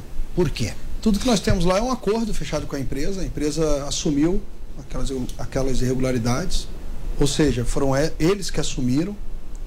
Né? É um dos, é um dos, dos critérios para que a gente feche um acordo de leniência. Né? Você, a empresa assume a responsabilidade objetiva. Ali não é o empresário admitindo isso aí, ele vai para a discussão da responsabilidade penal dele. Aqui é a responsabilidade objetiva da empresa. Perfeito né, a empresa, através de seus representantes, assinou um acordo e ela sabe quais são as consequências da, de você descumprir as cláusulas do acordo. Quais são? Olha, a gente é, retira todos os benefícios que demos à empresa, ela passa a não poder mais contratar com a administração, todos os descontos que foram dados de multa da Lei 2846, eles acabam, a gente também aplica todos da Lei de Probidade Administrativa no máximo, Acho que não é um bom negócio para a empresa ela não pode alegar nisso, que não. foi coagida, ela não, foi, não pode alegar que o cenário mudou, que naquele momento. É, é porque houve a participação na leniência da, da, do Ministério Público também, certo? No da Odebrecht, o Ministério Público assinou um acordo e nós assinamos outros depois. Eles não podem é, argumentar que o cenário mudou, novos fatos invalidam aquele acordo? Todo mundo que estava lá tomou café, água, conversou quando estava em dúvida podia sair para conversar, ninguém foi coagido a nada, eles têm toda. O senhor não processo, vê possibilidade nenhuma. Então. Quer dizer, essa nenhuma. decisão do STF não vai interferir em nada. Não interfere em nada dentro dos acordos da empresa. Bom saber. Nem com a Odebrecht, nem com as outras empresas que assinaram. Nem com nenhuma. Ali todas as informações trazidas foram trazidas por livre e espontânea vontade pela empresa. Ministro, voltando às questões da pandemia, o senhor até falou agora há pouco sobre as fraudes no auxílio emergencial.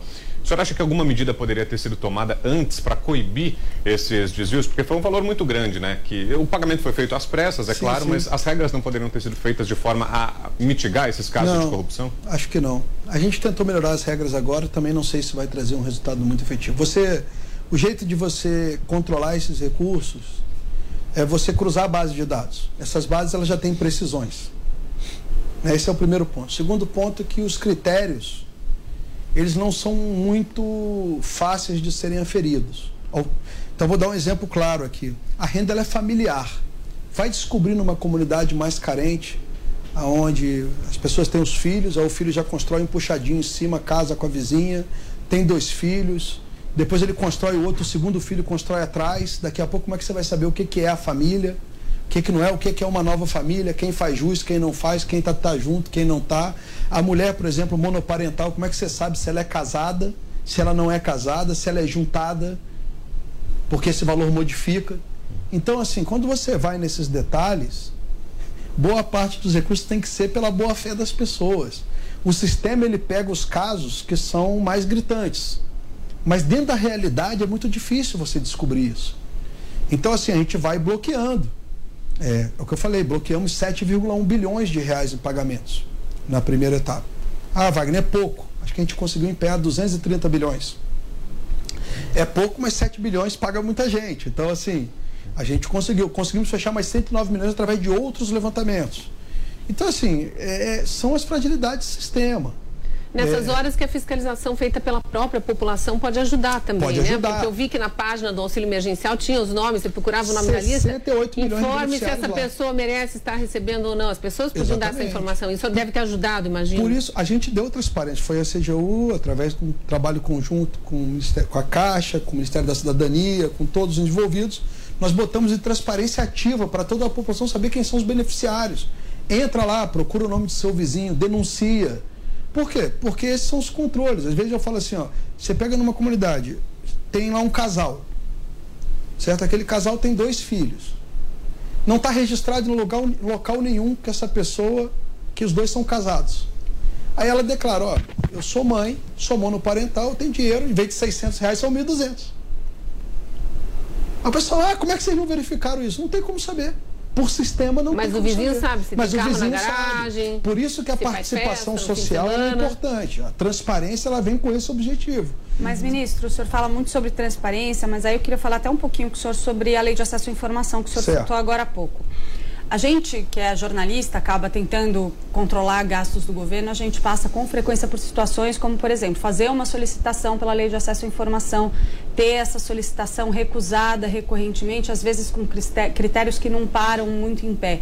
Existem até cursos para jornalistas para tentar ensiná-los a driblar a atuação de órgãos federais que tentam mascarar dados que deveriam ser transparentes. Vou até citar um exemplo para o senhor.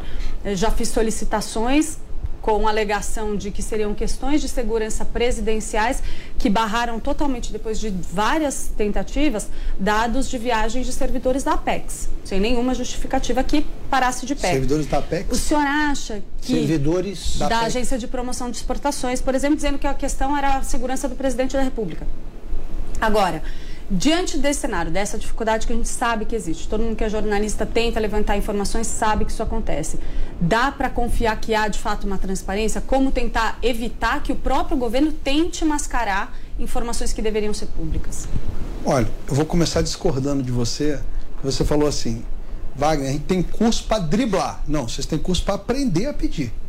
Porque muitas das vezes vocês pedem uma coisa que não é acesso à informação. É acesso à informação, não é tirada de dúvidas. Então, assim, ali não é um canal de consulta. Vem cá, me diz como é que é tal coisa. Não, é acesso à informação. Você tem uma informação? Tenho. Quais são as informações que são protegidas? São as informações sigilosas, amarradas em lei, e as informações pessoais, ou seja, dados de pessoas. A Apex, você já trouxe um, um caso que ele é. A Apex é sistema S. Não sou eu que regulo. Então, assim, se você fizer um pedido no Ministério da Saúde e te negarem, tem a segunda instância, que é o ministro. Não, tô falando E depois vem a terceira instância. Mas eu tô falando assim. Não, não, estou falando que quando te negarem, esse pedido vai bater na minha mão para análise. E eu reprovo várias negativas determinando a entrega da informação. E é direto. Direto, pode olhar lá. E acontece com muita frequência. Existiu uma negativa então, e depois. A gente volta. Agora, a Apex. Você citou um caso que me deixa muito tranquilo, porque a Apex não passa por uma revisão minha. Então, assim, é um órgão, ele, ele é como se fosse o sistema S. Ele tem uma vinculação com o Ministério das Relações Exteriores. Mas, sistema mas S, sistema está sujeito à lei de acesso à informação. Ele é sujeito à lei, não, não como a gente, como, como a gente não soltou um decreto do governo. Olha só, o presidente Bolsonaro soltou um decreto criando regras de transparência para o sistema S. Ok? Só que eu não sou instância de recursal. Eles, eles respondem por eles, a Apex responde por eles. Eu também não concordo, e tenho que ver, que a Apex poderia incidir a segurança do presidente numa viagem. Não consigo entender. Mas o que eu estou te falando é que essa, esse exemplo que você deu não é o melhor, porque ele não pega o órgão que está submetido à lei de acesso à informação, que são a maioria dos órgãos do governo. A gente nega a informação? Nega. Por exemplo, a pessoa quer saber quem entrou na residência do presidente. A residência é a residência. Ali vai os amigos do, do, do, da filha do presidente, dos filhos, da esposa, de qualquer um. Não estou falando do presidente Bolsonaro, não. Negávamos no, no presidente Temer, negávamos na Dilma e negávamos no Lula. Então, assim, são só os pontos que a gente tem que deixar claro. E as nossas decisões, elas são muito embasadas. Muito. E pode ir lá, e até te coloco, Clarice, caso você tenha alguma dúvida, algum caso que você não se sinta satisfeito, Está lá é, meu telefone lá na CGU à disposição para que a gente possa debater o assunto e apresentar uma justificativa técnica. Ministro, queria voltar no, na, no ponto aí dos gastos públicos com a pandemia. Sim. Fazer uma pergunta sobre um gasto federal, que foi um gasto muito polêmico, Sim. que é a, a, o presidente Bolsonaro, logo no começo da pandemia, determinou que o exército fabricasse muitos é, comprimidos de cloroquina. Não tenho o número de cabeça aqui, mas são milhares de, de comprimidos de cloroquina. Cloroquina, todos sabemos, o remédio é, tratamento precoce, é, chamado tratamento precoce, que não tem comprovação científica e tudo mais. O senhor acha que esse é um gasto correto é, de dinheiro público com um medicamento que, para usar um eufemismo, é bastante controverso? Olha, é, primeiro ponto, eu não acompanhei essa compra porque a CGU não fiscaliza quatro ministérios do governo. Ele tem uma cidade específica: a presidência, a defesa, relações exteriores e advocacia geral da União. Esse pessoal está fora do meu, espectro, do meu espectro de fiscalização. Então jamais vi esse contrato. Mas, Mas você sabe do caso, né? Já vi o caso. É, eu sempre coloco o seguinte, Fábio, que é, um, é uma pergunta que eu faço. Eu tenho amigos que também têm essa mesma opinião. O, o medicamento não tem comprovação científica. O que eu pergunto para todos é o seguinte: você já pegou Covid? Quando você pegou Covid, você tomou o quê? Ah, eu tomei não sei o que, não sei o que, não sei o que. Esse remédio aí tem comprovação científica contra o Covid? Esse que você está tomando aí, que você falou que está falando para mim. Não, é um anti-inflamatório, é não sei o que. Não, não estou te perguntando o que, que ele é. Estou te perguntando se ele tem comprovação científica contra o Covid. Não, não sei. Não, por que você está tomando então? O SUS ele vai ter que estar tá com medicamentos à disposição. Eu, por exemplo, quando eu peguei, eu queria tomar. O médico que falou que eu não deveria. Porque... Mas imagino que vai ter gente que não acredita e não vai querer tomar, vai ter gente que vai querer tomar. Ok? E essas pessoas têm o direito de pedir, se o médico prescrever, o remédio vai ter que estar disponível. Ponto. É assim, se ele tivesse. Agora, é diferente, público... Fábio, de você me falar assim: olha, tem esse remédio com comprovação científica e eu optei por comprar um sem comprovação científica. Eu acho que é uma loucura. Mas tô, você está me trazendo um caso seguinte: não tem nada. Mas e não tem, compro... não tem comprovação científica. Tudo bem, mas, nem mas qual que tem? A gente está dando. O que, é que os médicos estão dando quando você mas, vai para o é, hospital? Mas, aí, mas é o caso do, de, de, de usar dinheiro público do orçamento público. Não, eu estou perguntando assim, o que, é que o governo compra, então? O que, é que o governo compra?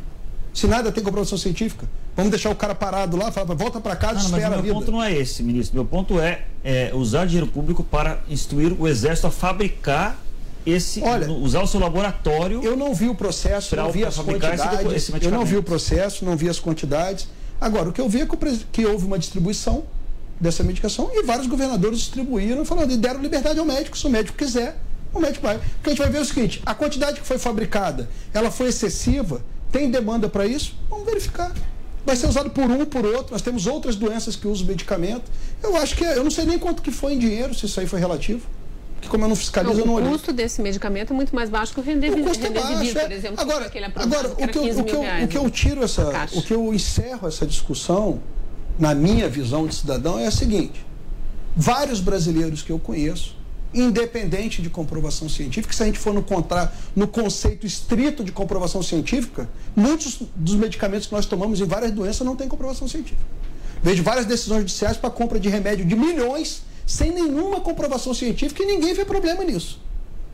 Aí fala, ah, mas lá é uma doença terminal, aqui é uma doença que você vai para o hospital e depois de seis dias você está morto. Então, assim, eu acho o seguinte: toma-se medidas buscando o melhor possível. E depois ficar fazendo julgamentos posteriores. É fácil. Agora, tá ali com poder na mão de ter que tomar uma decisão, eu faria a mesma coisa, entendeu? Principalmente por um medicamento tão baixo custo. Ministro, eu queria insistir nesse negócio da devolução do dinheiro. Né? Parece que 12 negociações foram feitas. 13. Com, com empresas investigadas, quantas? 13. 13. Até agora. A soma foi de 13 bilhões e 600 milhões. Esse dinheiro vai ser recuperado quando? Você já disse numa resposta anterior que estão devolvendo. Agora, quando é que o gerúndio aí vai virar outro verso? Quando é que eles terão devolvido já? É, 5 bi estão em conta. Os outros 8 bi. É, tem prazo? Tem, tem prazos de pagamento, né? Essas empresas, principalmente as empresas oriundas da Lava Jato, vieram com uma situação econômica bastante deteriorada. Tem que lembrar o seguinte: a empresa se envolveu no caso de corrupção, pagou propina, fez, o dinheiro não foi um dinheiro que ela desviou e guardou num cofre aqui, está lá rendendo. Tem pagamento de propinas, tem dinheiro que em, várias, em vários tipos de, de atividades ilegais. É, então as empresas vão ter que pagar. Nossos valores já são nossos critérios de, de cálculo desses valores. Porque nós temos dois tipos de valores. Temos que, que é ressarcimento ao erário, que a gente não pode negociar. Por exemplo, propina é prejuízo, é dano. O cara tem que pagar. E tem o que a gente chama ali de multa. Que nós temos um. A lei nos dá ali uma, uma margem de negociação, conforme a colaboração de empresa, até dois terços da multa da lei 2846. Então, tudo isso é feito de uma forma direta e as empresas, a gente faz um estudo. É contratada uma, uma empresa de auditoria, ela verifica a capacidade de pagamento da empresa. E aí, esse pagamento, às vezes, ele começa até menor no início, porque a empresa está praticamente quebrada e vai aumentando depois com a retomada da empresa. Então, é, são, eu vou falar que esses valores estão divididos em até 20, acho que o maior valor, o maior prazo foram 25 anos. Perfeito. Ministro, na semana passada eu estive com o ministro do Meio Ambiente, Ricardo Salles, numa outra entrevista, e ele mencionou, a gente questionava sobre a questão das ONGs na Amazônia, e ele mencionou um trabalho que foi feito pela CGU de cruzamento de dados de todas as ONGs que atuavam naquela região até o momento em que ele assumiu e quantas recebiam dinheiro público. O senhor lembra dessa, desse, desse trabalho, o que, que resultou? Não lembro dos números, não lembro dos números. Se eu falar aqui, eu lembro que tinham bastante, né, que recebiam. Muitas ONGs vivem de dinheiro público, né? Mas é, não lembro, não lembro agora de, de cabeça os números. O ministro, falando no, no, Ministério do Meio Ambiente, semana passada o Fábio até mencionou, houve aquela operação que teve como um dos alvos o ministro do Meio Ambiente, Ricardo Salles. A CGU também participou dessas investigações porque elas envolvem também o que seria uma tentativa de obstrução de justiça por servidores do próprio governo, um agente da inteligência, da Agência Brasileira de Inteligência, fiscais do IBAMA, que teriam atuado até eh, colaborando em um determinado momento com as investigações da PF para evitar a fiscalização ambiental. Isso passou pela CGU também, essa operação? Não, não passou, mas aí, como você já contextualizou, Vitor, eu vou tentar é, só colocar. Eu não tive acesso, só tive acesso à decisão judicial, li a decisão com bastante calma é, sobre os fatos.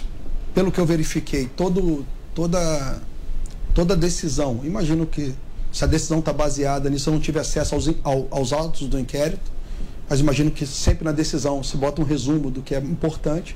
Basicamente, foi uma norma assinada pelo presidente do IBAMA, em que cortaria uma etapa de uma investigação e isso facilitaria é, é, algum tipo de contrabando legal ou algum tipo de irregularidade. É, não existe ali, pelo menos eu não identifiquei no processo, é, nenhuma vinculação de pagamento de propina ou de corrupção. É, conversamos lá, tive a oportunidade de conversar com o pessoal do meio ambiente eles falaram que a medida foi tomada devido a já uma incapacidade e aquela fiscalização específica não evita o problema principal que se tem. Eles falaram que já tem até decisão judicial em primeira instância nesse caminho. Então, assim, o governo tem uma confiança muito grande no, no, no ministro Ricardo Salles. O ministro Ricardo Salles é um quadro, é uma pessoa muito inteligente, muito preparada. Então, pela qualidade dele, pela qualidade da equipe Acho que o governo tem uma confiança grande de que as investigações vão acontecer. Temos confiança no ministro, temos confiança na Polícia Federal, no STF e temos certeza de que a investigação vai ser feita e vai ser tudo esclarecido.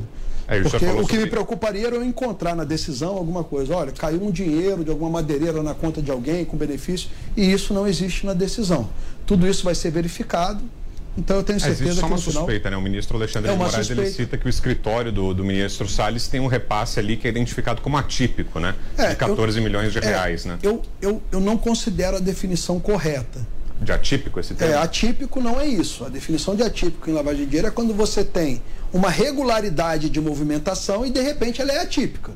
Falar que você movimentou 14 milhões e isso é atípico, pode ser que não. Se você tem uma empresa e é desde 2012, né? Isso. Vou dar um exemplo aqui. Você tem uma empresa que movimenta todo, mês, todo ano um milhão. Um milhão, um milhão. Você movimentou 10 milhões, isso é atípico. Agora, falar que num período de tempo eu movimentei 15 milhões, e são 7 anos, eu movimentei 2 todo ano, botar 14 para quanto ficar 7. 7 vezes 2, 14. Isso não é típico. Então, assim, na decisão que eu li, não existia assim, olha, movimentava-se um valor e de repente o valor saltou. Dizia que houve movimentações atípicas que de 2012 até 2020 foram 14 milhões. Então, como eu não tive acesso aos autos, não tive acesso ao RIF, mas assim, essa leitura que eu tive, e assim, está tudo ainda muito é, no início, as investigações vão dando, mas quando você tem uma busca, você tem essas coisas, querendo ou não, você já tem uma condenação prévia das pessoas, isso é, é muito ruim, porque caso não seja confirmado nada, é, não se tem a mesma cobertura do que no dia que se abre as investigações. Isso é sempre muito pesado para quem está sofrendo, mas eu tenho, eu confio muito no ministro Ricardo Salles, assim como o governo como um todo, e confio muito nas instituições que estão tocando o processo. Eu tenho certeza que no final será tudo esclarecido e vai prevalecer o que for melhor para o país. Agora, ministro, o senhor falou, você falou da necessidade de utilizar a educação, a formação das pessoas para que a corrupção diminua. Agora, como nós estamos falando aqui de é, remédios comprovados cientificamente, não, cadeia não é um deles. Como? Cadeia. Cadeia? evidentemente. Cadeia é um excelente remédio para alguns casos, né? Resolve. Né? Resolve, resolve. Se não resolve em reformar a pessoa, pelo menos para ela ficar isolada da sociedade, eu acho que ela resolve. Mas está difícil manter o pessoal na cadeia, né? Está difícil, está difícil. Está difícil. Mas vamos chegar lá. Eu tenho fé. Ministro, no, acho que na semana passada o senhor lançou, participou do lançamento de um plano nacional de prevenção à corrupção que foi elaborado Sim. pela CGU, mas em parceria com outros órgãos. O que exatamente é esse plano e, e, e ele pode efetivamente sensibilizar governantes locais é, a, a, tomar mais cuidado com os gastos públicos? Olha, em primeiro lugar, eu vou dar um mérito a quem mais merece. Assim, nós trabalhamos realmente, mas eu vou falar que quem mais se dedicou foi o Tribunal de Contas da União. Então, é tirar o, rede, as redes de controle nos estados atuaram. A gente vê que o Tribunal de Contas teve uma, uma participação muito forte e, e bastante bacana com um projeto piloto, que nós conseguimos participar do piloto também, auxiliando o tribunal lá no Mato Grosso do Sul. Basicamente é um diagnóstico inicial, com uma série de perguntas aos gestores, aonde eles vão colocando, respondendo algumas perguntas que identificam fragilidades dentro de um programa de integridade. O que é um programa de integridade? É um programa implementado dentro da instituição pública que ele visa detectar, prevenir sancionar casos de corrupção. Então verifica, ele tem uma estrutura pronta para sancionar, ele tem capacidade de detectar, ele tem instrumentos para que isso ocorra, tem um envolvimento da alta administração bancando a implementação dessas medidas. Então a gente faz um diagnóstico que ele teria que pagar caro por isso. Então foi desenvolvido um sistema, o TCU atuou muito nisso aí, que ele dá uma resposta ao gestor. A partir dali, quando o gestor receber essa resposta do diagnóstico de como ele está, nós vamos entrar com cursos para o gestor, com capacitações para essas equipes, para que eles possam melhorar. Por exemplo, a CGU desenvolveu o Fala BR é o nosso sistema de denúncia, solicitação de acesso à informação, qualquer manifestação você faz por ali. Nós passamos gratuitamente para os municípios. Por quê? Para eles não gastarem dinheiro, receberem um sistema que já está estruturado. Então, tudo isso a gente vai oferecendo é, é, mecanismos e, e ferramentas para que o gestor consiga, sem custo, começar a melhorar a integridade dele, começar a melhorar os sistemas de defesa dele para casos de fraude e corrupção. Então, assim, é um trabalho bastante bacana, voltado muito para estados e municípios, também para a União, mas a União já está com. Nós já estamos com o nosso programa de corrupção já andando, né? Que é o nosso programa de integridade, já conseguimos aprovar esse programa em 100% das unidades do governo federal, da administração direta, autárquica e fundacional. Então, assim, os estados e municípios vão poder obter não só esse diagnóstico, o diagnóstico é o inicial, mas depois todo o treinamento e todo o material necessário, eu tenho certeza que os órgãos conjuntamente vão conseguir ajudar muito. Ministro, corruptos, corruptos existem em todas as profissões, entre os jornalistas, né, por exemplo. É, você já encontrou algum caso de corrupção na controladoria? Sim. Sim, demitimos dois servidores num determinado estado, não vou falar aqui para. Uhum. É, na verdade, eles vendiam o que eles não faziam. Eles procuraram, tivemos receber uma denúncia de um servidor que procurou um prefeito. A gente estava fazendo auditoria e ele prometeu, fez uma, uma promessa, disse ao prefeito que ele conseguiria mudar o resultado da auditoria. E cobrou um valor por isso. É, fizemos a investigação, fizemos a gente, a Polícia Federal, e a gente viu que ele era, ele não tinha acesso de mudar o relatório. Então, se o relatório viesse. Não tinha como mudar. Ele não tinha como mudar, vendeu mas ele falava que não entregaria. É, ele vendeu que não entregaria, mas ele sempre falava assim: se o relatório ficasse bom, ele falava, ó, só ficou bom porque eu atuei. e se ficasse ruim, ele falou, é que estava muito pior. então, então, assim, detectados, dois foram demitidos e, e, foram. Então, nós já pegamos casos de corrupção. Infelizmente, foi na minha gestão. Eu acho que foi o único caso de corrupção na casa. Já peguei, já sancionei outros servidores por não cumprir o expediente, bater o ponto e sair. Então, assim, são problemas que nós vivemos, nós não somos perfeitos. Eu falo sempre, é, um órgão que combate a corrupção, as, as práticas ruins, não é que ele não tem internamente, não é o fato de não ter, são as medidas que você toma quando você detecta. Essa é a diferença. Você não pode admitir nunca isso, tem que ser duro e célere, mas assim, a gente faz parte da sociedade, claro. é uma representação e nós vamos ter isso, como qualquer um. Ministro, é, é, o senhor como militar, é, ex-militar, ex-militar capitão, né? O que, que o senhor achou da participação do general Pazuello é, ontem no Rio de ah, Janeiro ah, na, na, manifestação. na, manifestação. lá com o presidente Bolsonaro. Gerou uma crise, inclusive, com o próprio comando do Exército. Né? É, foi uma, é uma, uma situação, a situação do Pazuello não é uma situação normal, né? O ministro Pazuello, ele, ele virou ministro, é. né? ele saiu da força, se ele, se ele tivesse numa, é, na força direta, ele jamais é, participaria de nenhuma, nenhum ato. E... Já deveria estar na já reserva? Ficou fora. Essa é uma decisão dele, né? É, eu acho que vai ter que ser apurado. Tem regras, né? Hã? Os Forças Armadas têm regras para. Tem regras bastante, que... bastante duras, é, assim.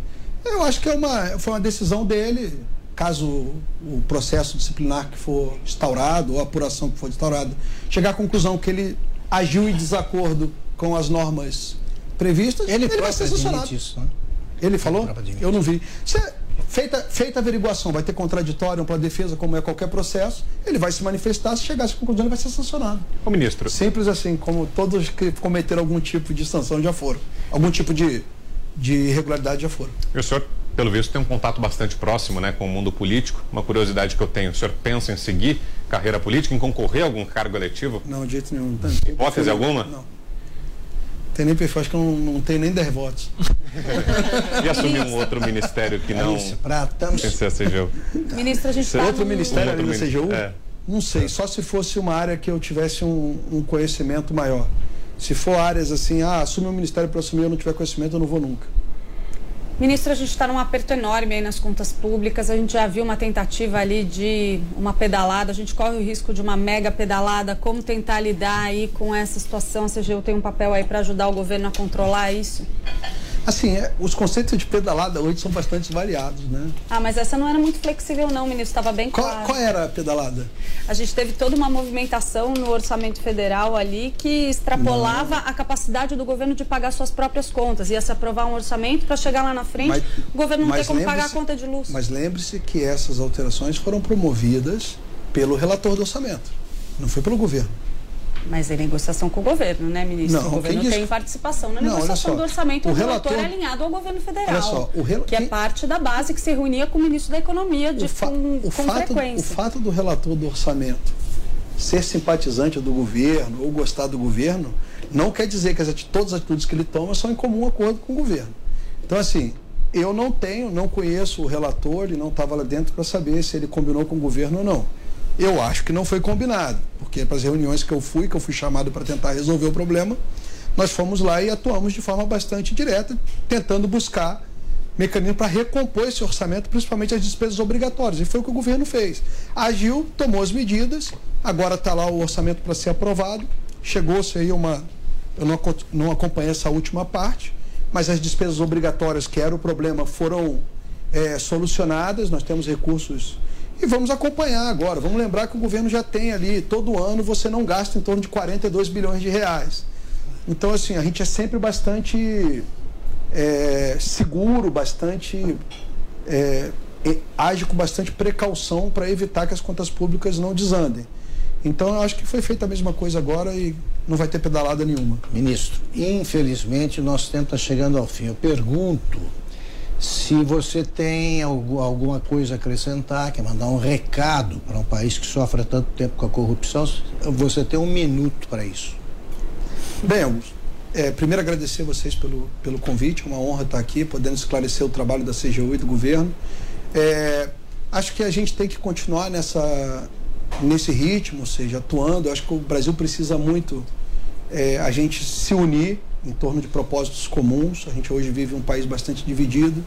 Isso às vezes dificulta um pouco o andamento de políticas públicas, da busca do que é melhor é, para o Estado. Mas eu acho que é isso tudo faz parte do nosso amadurecimento, nós estamos amadurecendo. A CGU vai continuar firme, atuando com autonomia, com independência, independente de eu ser indicado pelo presidente ou não.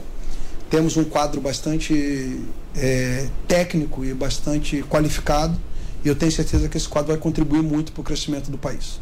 Isso, muito obrigado de novo pela aceitação do convite, pela conversa franca aqui com a gente. Eu queria agradecer também aos participantes da bancada, que é a Cristina Gremlin, o Grêmio, né? Grêmio. É. Exatamente. Esse sobrenome é alemão é meio difícil. Larissa Oliveira, Fábio Zanini e Vitor Brown. Nosso programa está disponível em todas as plataformas do Grupo Jovem Pan. Muito obrigado pela audiência e até a próxima segunda, às nove e meia da noite. Até lá.